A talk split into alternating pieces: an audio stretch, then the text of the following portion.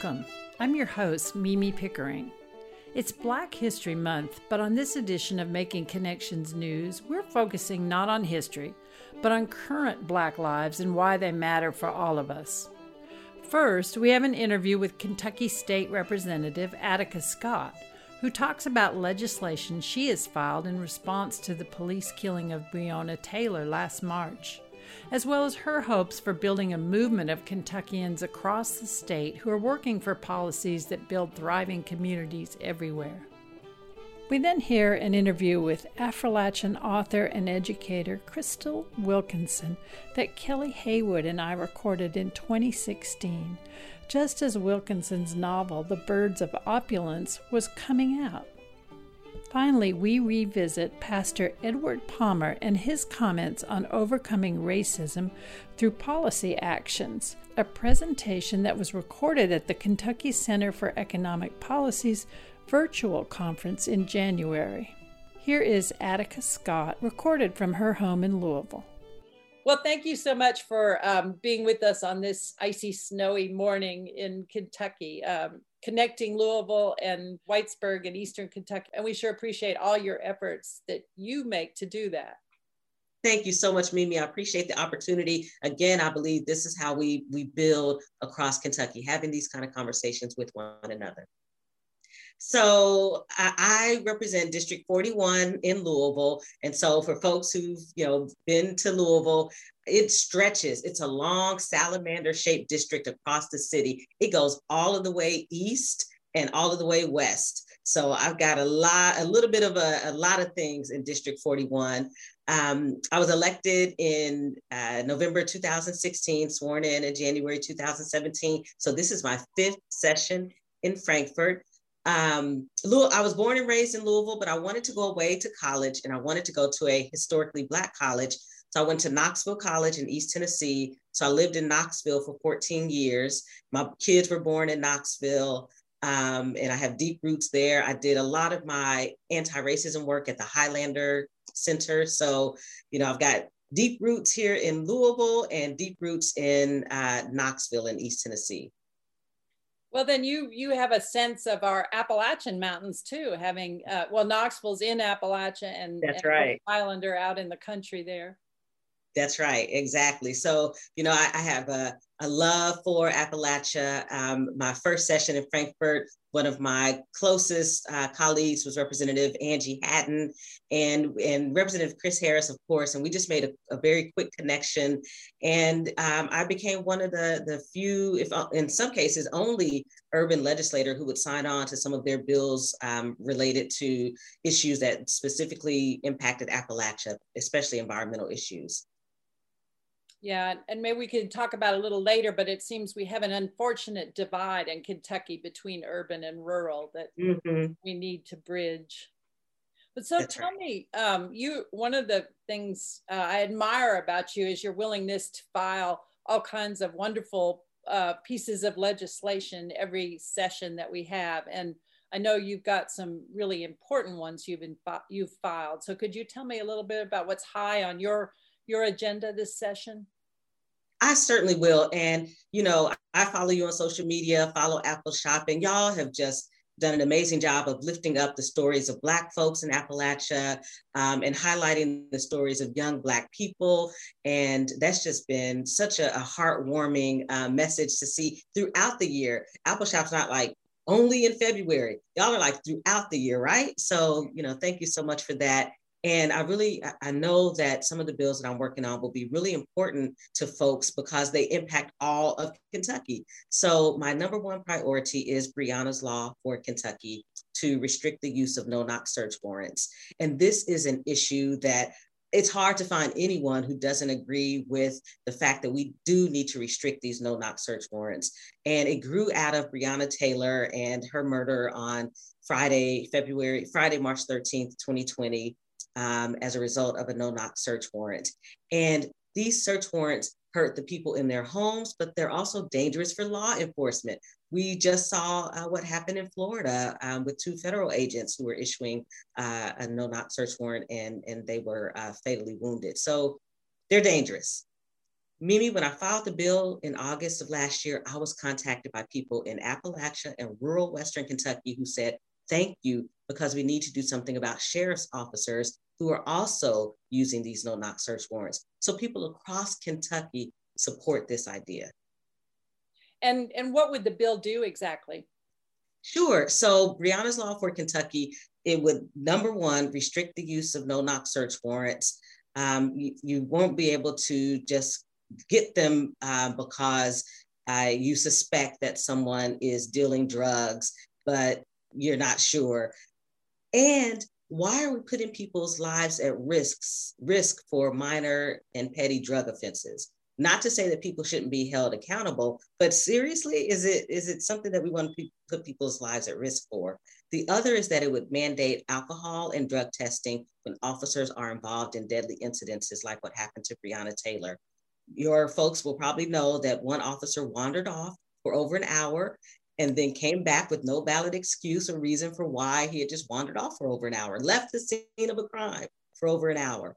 Um, and then it would also uh, mandate the use of some kind of video recording of uh, when a search warrant is being uh, delivered, because we got to make sure that we have evidence that everything happened uh, following protocol, that everything happened following proper procedure. So those are the three main components of Breonna's Law for Kentucky. That's great. And and what's the um, status of that law right now in the legislature? So unfortunately, um, the supermajority has a new rule that they implemented this session where they don't automatically assign a bill to committee. So this is the first time that's happened since I've been in Frankfort. So right now the bill is not in a committee at all. It's in limbo on the internet. And that's unfortunate because this is a, a, cry for justice from people who are often ignored by our legislative body. And it would just seem like after the insurrection on January 6th in DC, after um, all of the conversations around racial justice, justice, that our legislative body would hear a bill that across Kentucky people have been crying out for Organizations like Hood to the Holler are working on this, Kentuckians for the Commonwealth. Um, of course, the ACLU of Kentucky. We have groups across Kentucky who are um, really working to get their legislators to support Breonna's Law for Kentucky. Well, one other bill that I really thought that um, folks who are tuning in would be interested in is my uh, Student Journalist Freedom of the Press bill. Students from Lexington, Louisville, Bullitt County, they all came to me in 2020 early on and asked if I would file a bill to protect their freedom uh, of speech as student journalists. And we have since found that students across Kentucky are wanting a piece of legislation like this. I believe it's important to listen to our young people. And, you know, when a bill makes sense, when it's constitutional, when it really does support their leadership development as young people, I'm all about it. So it's something that I really do think that young people who are tuning in in Appalachia um, will want to get behind. If you are uh, interested in the Student uh, Journalist Freedom of the Press Bill, please reach out to me. Let's talk. I want to hear your story and I want to get you connected to the other young people who are leading this effort. So another uh, bills, a number of bills that I know you've been involved in and that we're um, very interested in, in in this part of the state as well are deal with maternal health issues. Can yes. you tell us a little bit about some of those? Certainly, and I, I want to start by acknowledging our uh, Kentucky House uh, Democratic Women's Caucus. A couple of weeks ago, filed a whole package of bills related to maternal and infant health and it's called the Maternal and Infant Health Project. And so I've got a few bills that are connected to that. My top priority in that package is the Maternal Care Act. Your listeners probably know that Black women are three to four times more likely to die in childbirth than white women. That includes right here in Kentucky. And so it's for a number of reasons. Some of them are uh, economic and social factors, and institutional and systemic racism in healthcare. I think by now most people know that medical trauma is real, that this country has a history of exploitation of Black bodies in the medical field, and we haven't really reckoned with that. We haven't healed from that. And so the Maternal Care Act mandate um, institutional systemic racism training for healthcare professionals so that they can address their own biases and their own prejudices that they bring, including judging people based on their zip code. based on where they live. I know folks in Appalachia know what that's like to be judged based on where you live or based on your uh, educational background or based on how much money you make. You shouldn't be judged on any of those things. When you come in for health care, you should get the care that you need and deserve. Um, far too often, Black women's pain is not taken seriously. Um, we've seen it doesn't even matter if you're a Beyonce or a Serena Williams. They had healthcare issues with their pregnancies, weren't taken seriously, and they had to advocate for themselves and their health. Imagine they have to do that. The rest of us certainly um, have to do it, and we don't have the, the same kind of access that they have. So that's um, the Maternal Care Act. And, and I, I just wanted to, to add um, for folks that I truly believe when we address issues in maternal and infant health as it relates to um, Black mamas and, and um, Latinx mamas, that we're going to make healthcare better for all mamas. Like we're we're uh, going to make sure that all mamas get the quality care that they deserve and that they need to have healthy pregnancies. That's a really important point, I think, Attica, because um, we of course, in Eastern Kentucky, we don't have a very large population of African American or Latinx folks. And so we sometimes are like, why, why should I care? Or why does mm. this matter for our community? But I think um, what you're talking about is really important to recognize. Well, and, and I believe that's how we build our collective power. We have all of these divides that, you know, mainstream media has tried to create and you know, lifelong politicians have cre- tried to create. But the reality is, we have a lot more in common from urban and rural than we have that's different. And if we build our collective power across Kentucky, we can make a difference for all of our lives so that we don't only survive, but we thrive. We all deserve to thrive. I know that was a great lesson I took from um, Anne Braden was that, yeah. that the changes that came about in the say the civil rights movement they didn't uh, they they bettered everybody. They gave mm-hmm. every except for maybe the wealthiest most powerful people who had to give up a little bit. Well you know and i'm not sure that they gave up enough to even make a difference for them right? So you know we we got to keep pushing y'all because we deserve the best. All of us do. Yeah yeah and I, I did want to ask you it was really wonderful to see the outpouring of support for justice for Breonna and Black Lives Matter in rural Kentucky in a lot of mm. small towns, a lot of Appalachian towns. And if you had any advice on, you know, where we go from there, you know, it's it's great to get out and um, show your to rally and show your support. But but what what do we do next? What do we do every day? Keep going, folks. Keep going. That's the message um, from our young leaders here in Louisville um, who are on the front lines for justice. Keep going. I thought it was so um, beautiful and powerful to have people who would say things, people in Appalachia who would say things like, I thought I was the only one, you know, who was who was committed to and fighting for justice. And then I went to this rally and there were dozens of people and hundreds of people. You know, I was in Ashland, I was in Berea, and in Berea and Ashland, I saw, you know, hundreds of people coming together for justice. And I was able to, you know, talk to my colleague and friend, Representative, you know, Angie Hatton in Whitesburg, talked about how powerful their action was. And then people came, they followed that up by sharing stories with you know the the local city government right? The local county government they shared their experiences of black people in appalachia keep going, keep sharing those stories, keep contacting your local and state elected officials about issues that are important to you, about the, the importance of addressing racial justice. We can't keep running from it. I know it can be an uncomfortable conversation, but when we get through and work through our uncomfortable conversations, we're better because of it. So please keep showing up. We're moving protest into uh, policy, into politics. And that's where we are right now. You joined us in protest. Now join us in policy and then join us in 2022 and beyond as we focus on politics, right? Because we've got to make sure that we have people in office who want to see us all be healthy and safe. For anyone who would like to send a message to Kentucky legislators about Breonna's Law or any other bill you're interested in, you can leave messages for individual legislators, for members of committees, or the entire General Assembly by calling the legislative message line at 800 372 7181 from 8 a.m. to 4:30 Monday through Friday.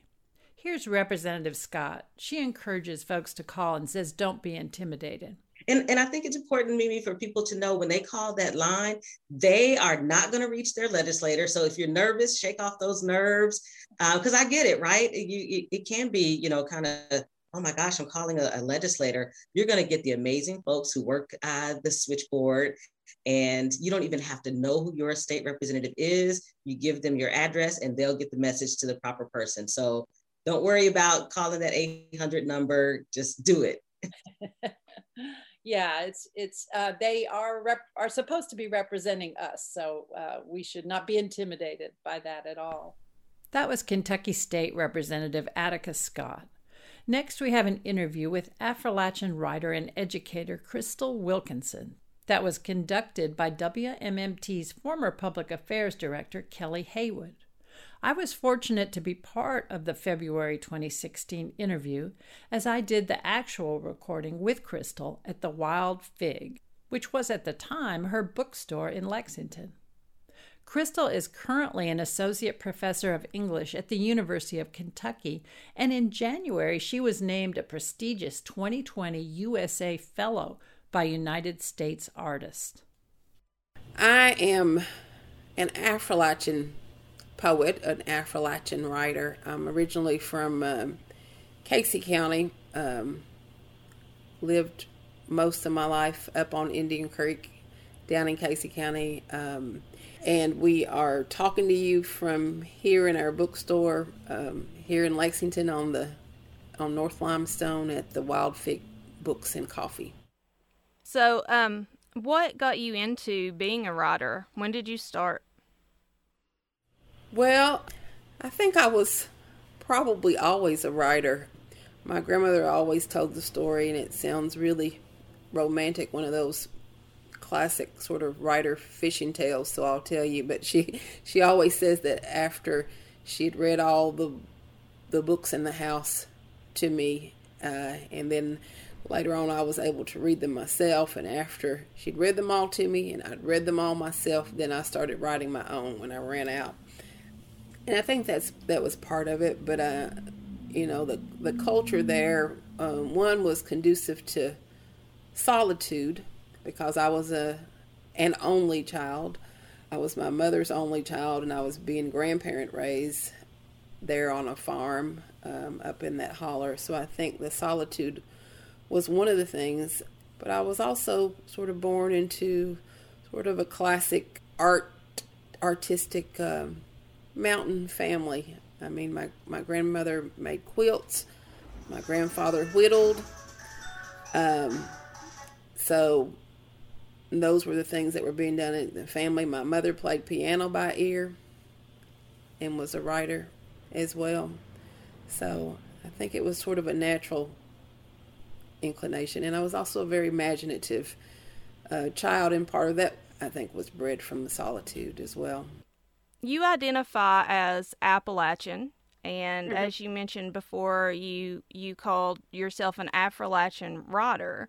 Um, do you think that identifying as Appalachian makes your experience in the world unique? The older I get, the more I sort of begin to reject labels, but I think that Appalachian is just who I am, and I know that that experience is is is different from you know my southern counterparts it's different from my urban uh, counterparts we just have different experiences and uh, it doesn't feel like another set of people besides other appalachians share all of the sort of common experiences that i have so i do think it sets sets me apart from other people in some ways and of course there's always common ground with with people, with human beings eh, globally, actually.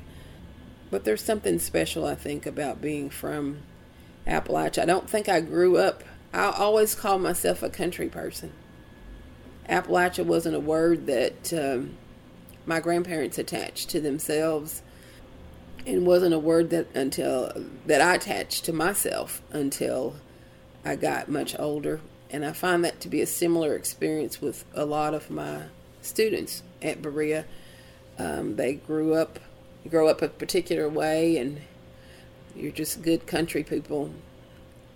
You know, some people refer to themselves as Appalachians and others don't, who may geographically be from Appalachia or culturally be from Appalachia. Mm-hmm. Um, well, and I think, you know, as somebody who has this this dual ancestry, as as someone who can be clearly identified as African American if you see me, it's not really until I open my mouth that uh, I'm identified otherwise. And um, I, I find that what you said is true too. Like, especially if I'm, depending on where I'm at outside the region, if I'm in the deep south, it's a little bit of a difference, but there, there's always the question, where are you from? and then you have to follow that up, and you can either, and, and having that word Appalachian is a, uh, is shorthand, is a way to get the answer and move on to the next subject without having to belabor the conversation. Or sometimes the conversation is is enriching by that, and you can have a rich conversation with somebody about about the region. Yeah, it depends on how curious they are. I think.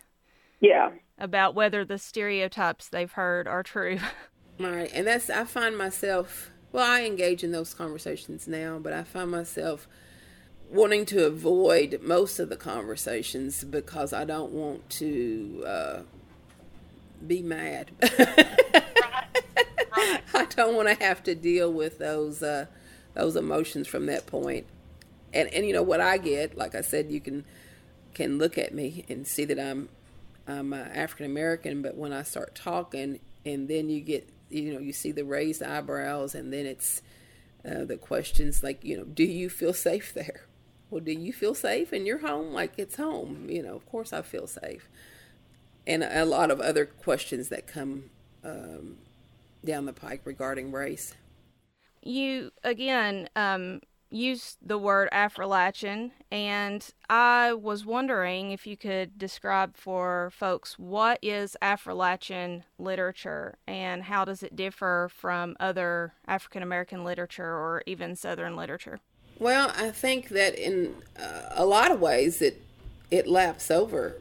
I taught a class in Affrilachian literature at, at Berea and plan to do it again one of the things that I found when I was looking at all these definitions, I was like, oh, yeah, that applies. So it's an amalgam of both Appalachian literature and African American literature, and also has the tropes and the devices of ethnic American literature. So a lot of those things overlap. You know, one of the things that Bob Morgan always said that uh, Appalachian literature was defined by the setting and the speech patterns, and then having the universal themes of things like struggle and family relationships. And then you add music and some other things on top of that. And i think that's what affrilachian literature does as well um, that distinctive trait of region and self-expression and self-identity is always a part of it i think a lot of affrilachian literature provides a, a vehicle for healing whether that's some talk about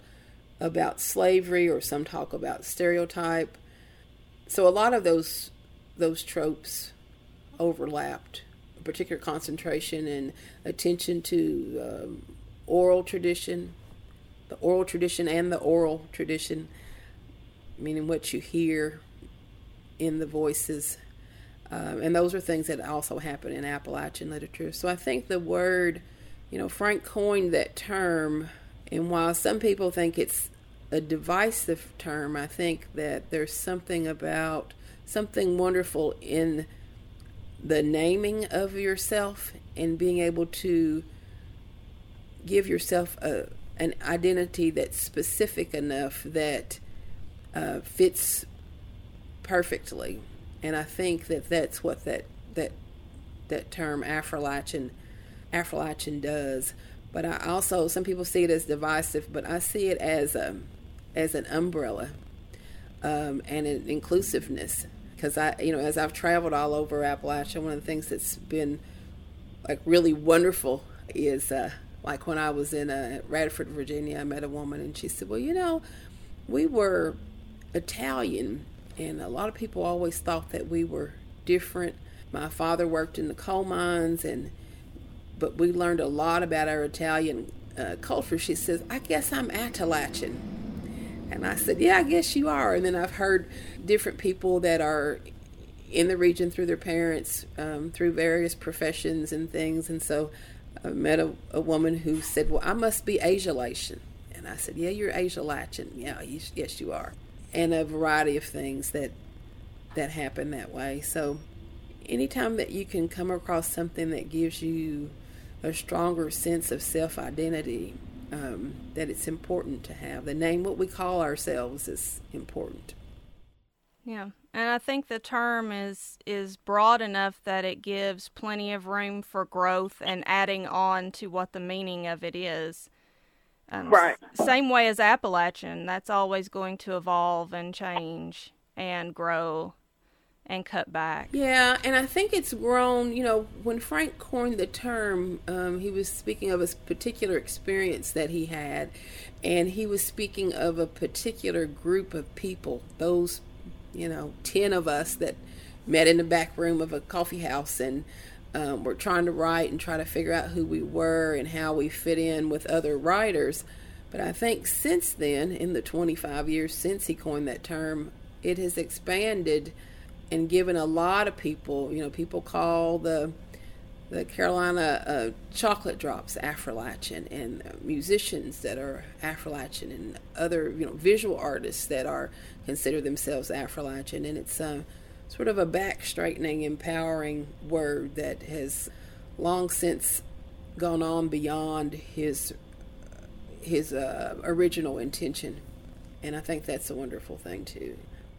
Most certainly. And when I see Appalachian literature gaining more attention all over the country, it it really strikes me as you began to describe Appalachian literature that um, you described it as being very set in place and speech pattern, mm-hmm. and those are the two most distinctive things I think about all of Appalachian literature.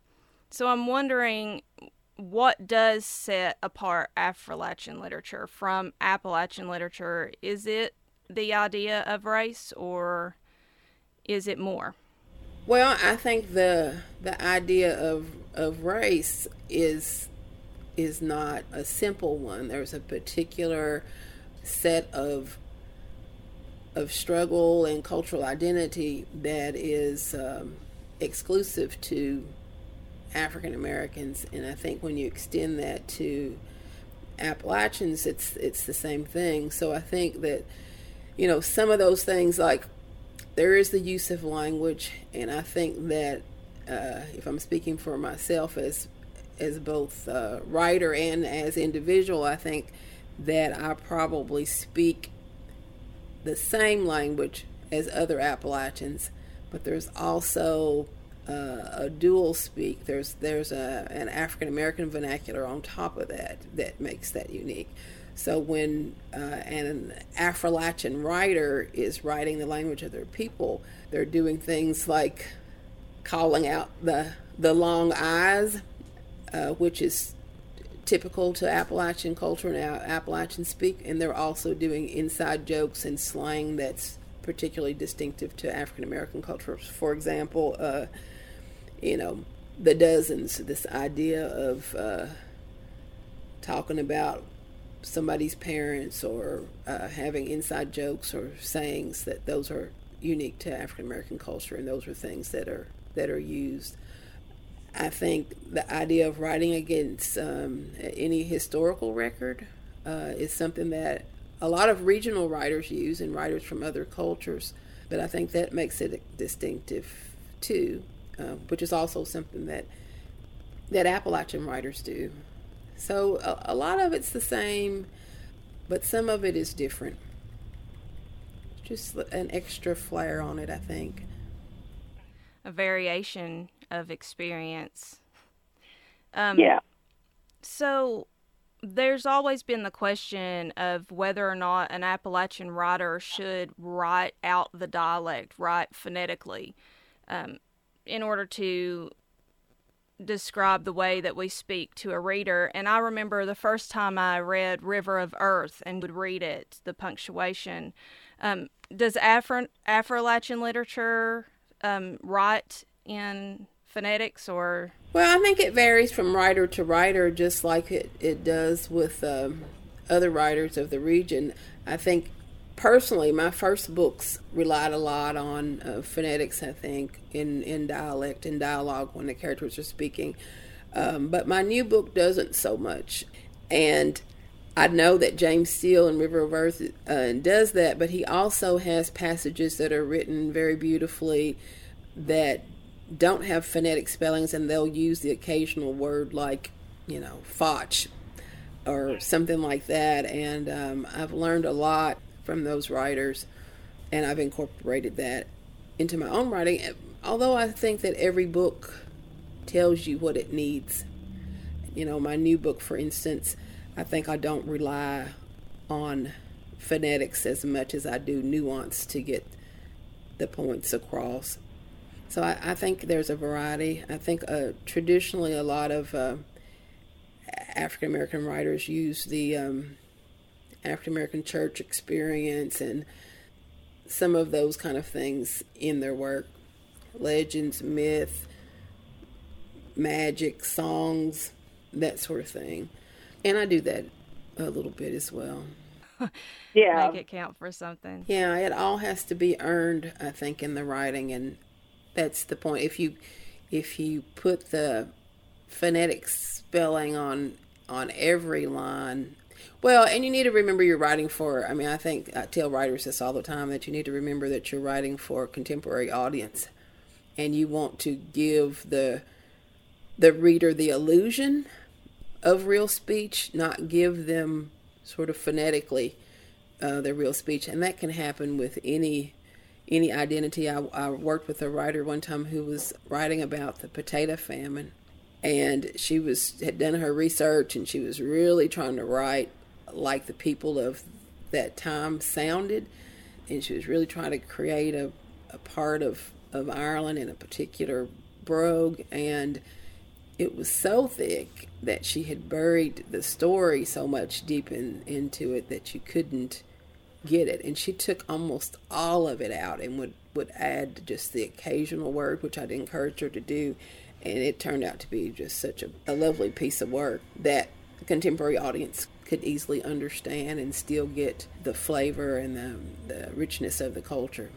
So, your new book, Birds of Opulence, just came out in hardback. Is that correct? Well, it's on its way. I think. I think uh, we thought it would would hit the warehouse this week, but it looks like it's going to be next week. But um, I actually have one of the hardbacks, and I don't know if anybody else does yet, but uh, I've been carrying it around under my under my elbow.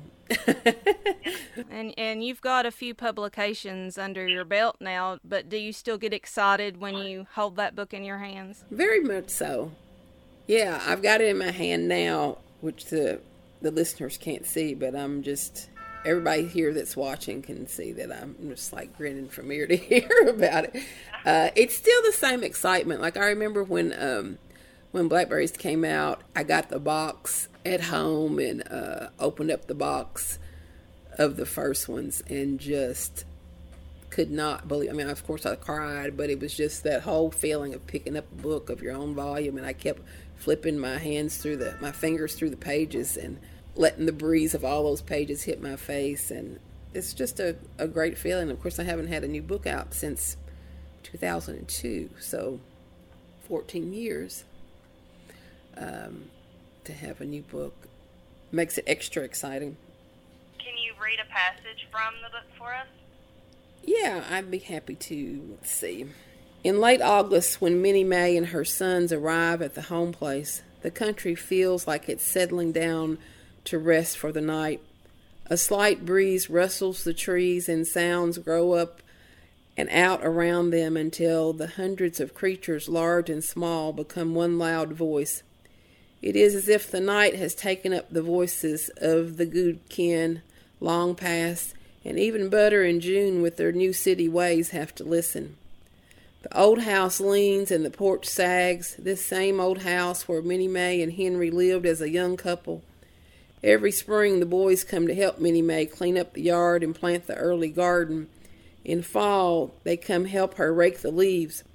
Though nobody lives there now, she insists on sweeping the dirt around the back porch into a series of swirling patterns and pinching back the hens and chickens growing in a big white tub on a stump. Butter leans on the handle of the grubbing hoe, and June stands holding a clump of weeds, the fresh white roots reaching down toward the ground. This is y'all's what for, Minnie Mae says, placing one hand on her hip and the other one spreading far and wide from one edge of the knob across the creek to the other side.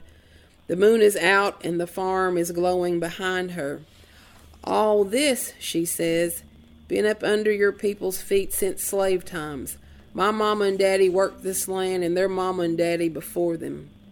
Old man Hezekiah started all this back in 1878, just 100 years after Daniel Boone blazed a bloody trail across here, killing every Indian he saw.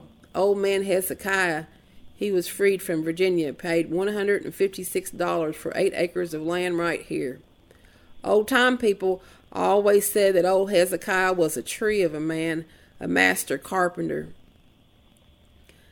course, a lot of people around here didn't know what was meant by the word opulence, but old people, old time people say he cut the sign out of the finest woods and carved elk, bison, foxes, and birds all over it, and then wrote opulence as delicate as a teacher's cursive with a chisel. It's been called opulence ever since here. It's true.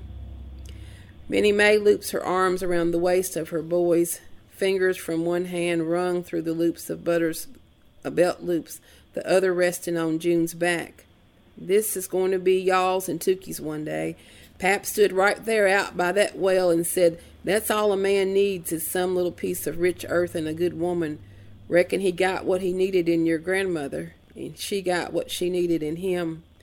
Minnie Mae shifts her hips to ease the aching through her hip bone, looks from one of her boys to the next. I don't know nothing about being a man, can't say I've raised you up to be good men, but I've done the best I can.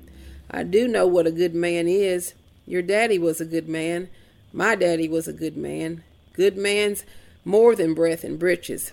Man got gumption, woman too. Woman's got to have more gumption than a man sometimes. Woman goes through more things, and then's got to help the man bear his burdens. Butter breaks his mother's grip. Mama, I don't see why you don't sell this old place. None of us are set to be farmers. We all got our own lives, good lives. It's just sitting here growing weeds the house is falling in. He places his hand on her shoulder. You know, you're getting too old to keep putting in the garden, and look at the house. Ain't nothing much left here but firewood. You hush your bad mouth. Can't even see yourself when feasting your eyes right in the looking glass. Hush your ignorant mouth. This ain't about no grade of wood on no house. Mama Butter's right. June looks down toward the ground and kicks at the dust. Deep down, he knows his mother is the freight, freight train gaining steam that she's always been. Not much meek and mild about her even now. Y'all take me on back home. You can't see yesterday when you don't know what's coming your way tomorrow. Let's get going. Plumb ignorant. You're ashamed for God, your daddy, and all your people. Again, the boys who have somehow, without Minnie Mae noticing, turned into men, some kind of men, stare at their mother as though an old folks' home would suit her fine, with a patronizing glint in their eyes, usually reserved for young children who've gotten out of line. She is angry with both of them, but Minnie Mae's heart still dances with glee when her boys come home. And even though they're adults with grown children, she still dotes on them and fixes blackberry cobbler for butter and corn pudding for June, even when her legs are hurting her bad. Your daddy spit you right out, she says to Butter each time he steps his long legs from whatever new car he has purchased, and she rubs up and down his arms like they're the arms of her Henry long dead and she grabs June by the jaws and kisses, kisses each of his cheeks like a mother would a boy of five. And of course she loves the grandchildren, even if they are a strange lot. The wives, they're ins- insignificant, don't have the same sweetness about them that the son in law has. Joe Brown, now that's a different story. He's like a third son, one without blood but with a bushel of sense. When they get back to opulence from the home place, Minnie Mae insists that the boys head on back to the city so they won't be driving home too late in the dark. She doesn't beg them back into the house for pie or ask them to spend one more night. Long after Minnie Mae has watched the taillights of her son's cars disappear into the dark, she stands on the porch and scrapes the mud off her boots. Powerful. um, and that's what I love about Appalachian literature and also Southern literature does this really well is put us in a place so deep that we can almost get lost there even if we've never been. Mm-hmm and that to me is just a tremendous power that that books have even more so than film or any other type of storytelling. Um, oral tradition can match it because i think it's the same medium. Well in Minnie Mae's the the elder woman in this book and um, i think she represents the sort of matriarchal storyteller. She does a lot of the storytelling. She's sort of the keeper of the word for the family and uh, the keeping of the traditions and these sons who have moved off to the city don't really understand the value of the home place or their history. And she's sort of constantly letting them have it about that. And that's why i read that piece. I love her in this book. She's she's the keeper of the traditions like many mountain women are. As writers i don't think that we can deny that our personal lives inform what we write. And i remember one of my best writing teachers that I've ever had. His name was Tim Skeen, and he told me the way to the universal is through the specific. I personally am constantly drawing on the family story mm-hmm. and all of that. So, how important do you think it is that as Appalachian people, we tell our personal stories and be open and honest about our experiences? Well, I mean, I think it's uh, essential. I mean, I think it's essential to to storytelling and getting at the truth through the story um, is essential to all cultures, I think. And I think it's particularly essential to us because I think that Appalachians as a whole, we're constantly having to defend ourselves socioeconomically, culturally, geographically, just about every way possible. And being able to call up those stories are the only ways that our backs can be straight about who we are, uh, especially if we paying any attention to the outside world. It's that's where our culture is is in those stories that have been passed down, those hard scrabble stories, those heartwarming stories, those on the porch stories, in the creek stories. They're fascinating to hear, and I think that's where the richness lies. You know, even every like in my family, every meal that's cooked, just about everything has a story. Everything has a story, and another thing that I feel about our experience here is it's always cloaked in again the word magic. It's cloaked in mystery and magic. Oh yeah. Even when you come across the most religious folks in the mountains, there's always that little thread of magic that runs through or superstition. Yeah. And I've not met many people who deny that there's a little part of the magical in our world here. Yeah. I mean, I grew up with a two very Christian, very religious uh, Free Will Baptist people, but my grandfather was a water witch and my grandmother was a healer. Like they were always called upon by other people in the community to you know, cure a baby with colic, or, you know, someone would call and ask when they should cut their hair for either for it to grow back or for it not to grow back for a while. And my grandfather used to um, remove warts with beans, and my grandmother made cool compresses for people to help straighten kids' legs out. I mean, it was just always something going on. And my grandfather witched every well in the county. Another thing that I want to touch on, and you being a writer, ask you about is there is so many things about the Appalachian experience that is very well understood, but never really spoken out loud. Like some of these roles, where your place is, how you treat your elders. Yeah. And being a mother myself, sometimes I think, well, how did I learn respect? And I'll go back and I'm like, it was never really taught to me in a sense. So we have all of these things that we don't talk about, but as Appalachians, we understand it in a particular way. As a writer, do you ever try to reveal those things, or do you do you think it's best kept secret? No, I mean I think that's that's the the idea for me is to um, present those things. You know, that's that's kind of my mission. I think as a writer and as an Appalachian writer, and as a black Appalachian writer to bring those things to the to forefront. You know, when I first began writing, my uh, my idea, my mission was to bring to the forefront the African American experience of Appalachia, to bring that to the forefront because we were invisible. Like nobody talked about that there were black people there. I, I, mean, to this day, I still will go to a large city in in the United States, and somebody will say, "Where are you from?" And I go through all that, and you see the puzzled brow and the head cocked to the side, like you know, really. Is that where you, you know you've always lived there? Well, yes. But now I I think that uh, my goal is to to try to be nuanced in my writing to bring forth those kind of things to get people to really understand the culture. This new book, The Birds of Opulence, is about a lot of things. One of the things that it deals with is mental illness and how that's dealt with in these particular households in this town of Opulence, Kentucky. And the other thing are things like what you're talking about, like how how outsiders are treated and how they're accepted and brought along as part of the family. Uh, because he does accept the old time ways, like Minnie Mae, who you just heard from, she really ends up accepting her son in law almost more than she does her sons because she appreciates his appreciation for the old time ways.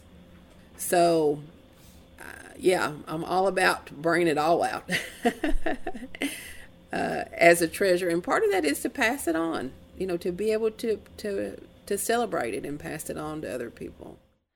What is your hope? What do you hope to share with the Appalachian people? What do you want to leave behind as your legacy there? I mean, I see myself as um, an African American in Appalachia, and I think this for the richness and the vastness of the culture, and particularly of the literature, is important to me. And so, as a person of letters, uh, and that being my focus, I think that's my legacy. This development of this Appalachian literature class at Berea, which I've taught even on a community basis, um, and some of the writers, you know, that are outside of the Affrilachian Poets group, um, and exposing those writers to to people so that people can see a glimpse into that culture, I think are important, and encouraging uh, other students to write about about where they're from and, and to write about their Appalachian culture, their Appalachian culture, uh, however it might be hyphenated. Whatever you are, we're all Appalachians together, and have there's some commonalities to our experiences, and there's some variances um, to our experiences. Moonlight pours across the porch like a big bowl of creamy soup. Minnie Mae relaxes into the chair and nods off to sleep. A cat yowls like it's hurt somewhere down the street, and a breeze takes up the leaves. Somehow Joe had been thinking that maybe if Butter and June went down to the home place, everything would fall into place and they'd understand what it all meant. But he can tell by Mama Minnie's posture that nothing good has happened on this night. He is reminded of the time that he and the women stopped for a picnic one summer down at the home place near Mission Creek. Minnie Mae and Tookie packed cold sandwiches and fruit wrapped in tin foil, and they put a few cans of pop in a rusty blue cooler in the trunk of the car. They spread a couple of old quilts on the ground and watched a flock of geese fly over them. Lucy sat quietly and dipped her hands in the creek, scooping up palms of water, then letting it trickle through her slender fingers. Tookie cradled Kiki in her lap and rubbed her fingers through his hair until he fell asleep across her like a kitten. This was long before Yolanda was born. Minnie Mae hovered over the food just like she was at the stove back at the house. She looked peaceful, but she had been talking about Mr. Henry and her boys all day long. From where they had positioned themselves, they could see the roofs of the barns and the old home place. The sun was streaming down and spreading yellow on everything like a painting he had seen once. Right now, he can't remember what the occasion was, but he recalls the purest feeling of happiness that washed over him in those moments. Joe looks over at Minnie Mae, her silver head dipping toward her chin, and smiles. Her head bobs down hard, and she suddenly wakes a little embarrassed. Law me, she says. I bet I was snoring. She wipes the side of her mouth with the back of her hand. Joe squeezes her shoulder, then opens the front door where they can see the entire family readying for supper. Let's get you in the house, Mama Minnie, he says. You're going to catch a chill out here.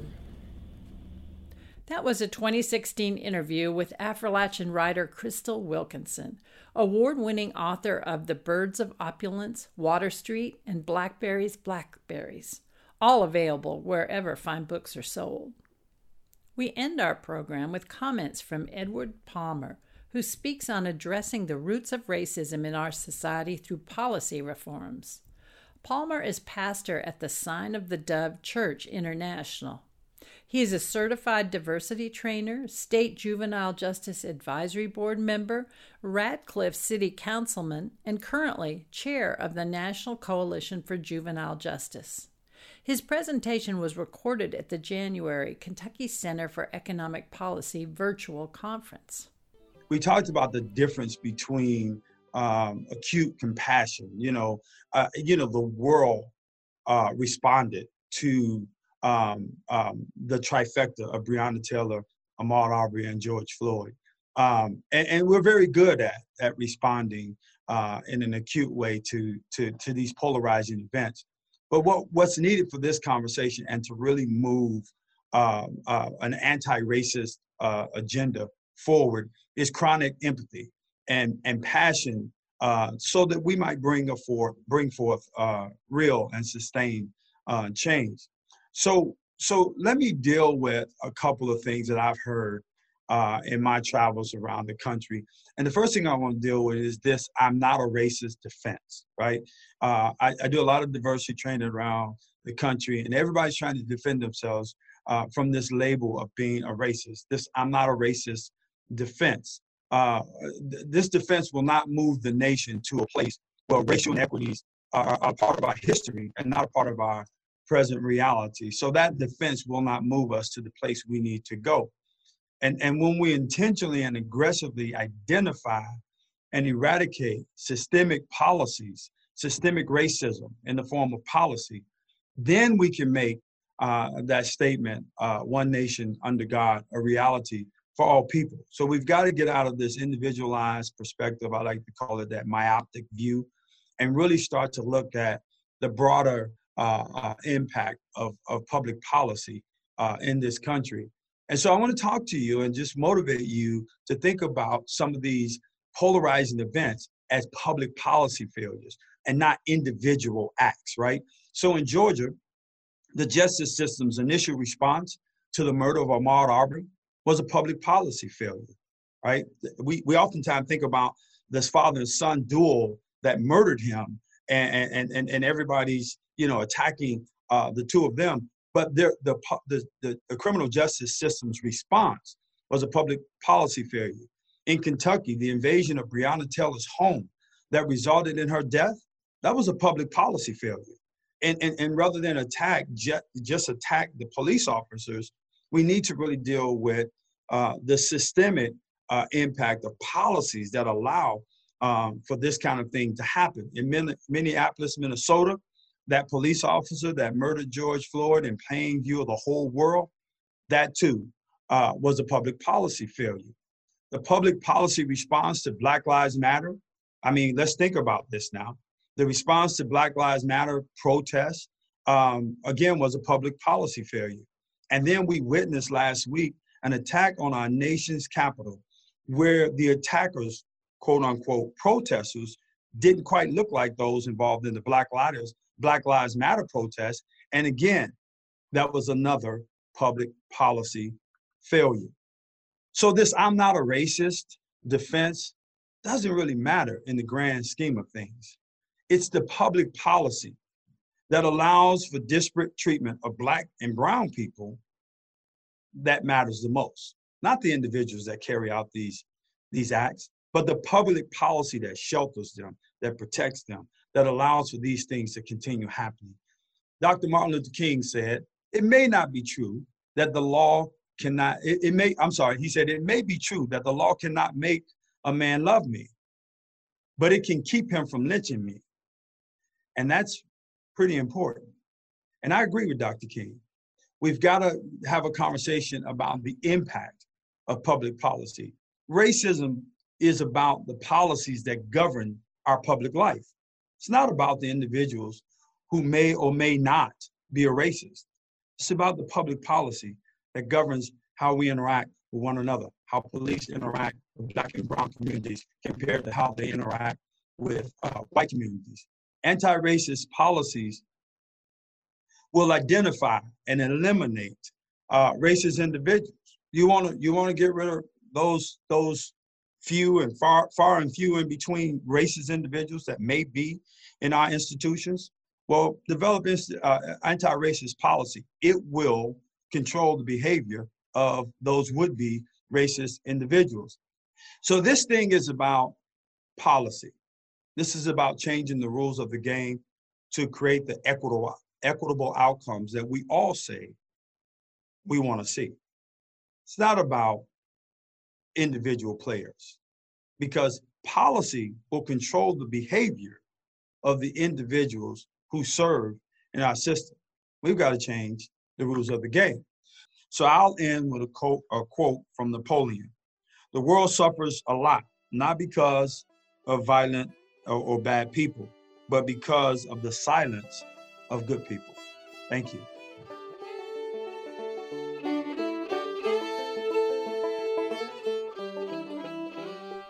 That was Pastor Edward Palmer. Before that, we heard an interview with Crystal Wilkinson from our archive and we started the program speaking with Kentucky State Representative Attica Scott about bills she has filed to ensure that Black Lives Matter and to improve the lives of all Kentuckians. Our stories exploring opportunities and challenges for building a new economy and healthy communities in Appalachia and beyond are available at www.makingconnectionsnews.org and wherever you find your podcasts. This is Mimi Pickering. Thank you for listening.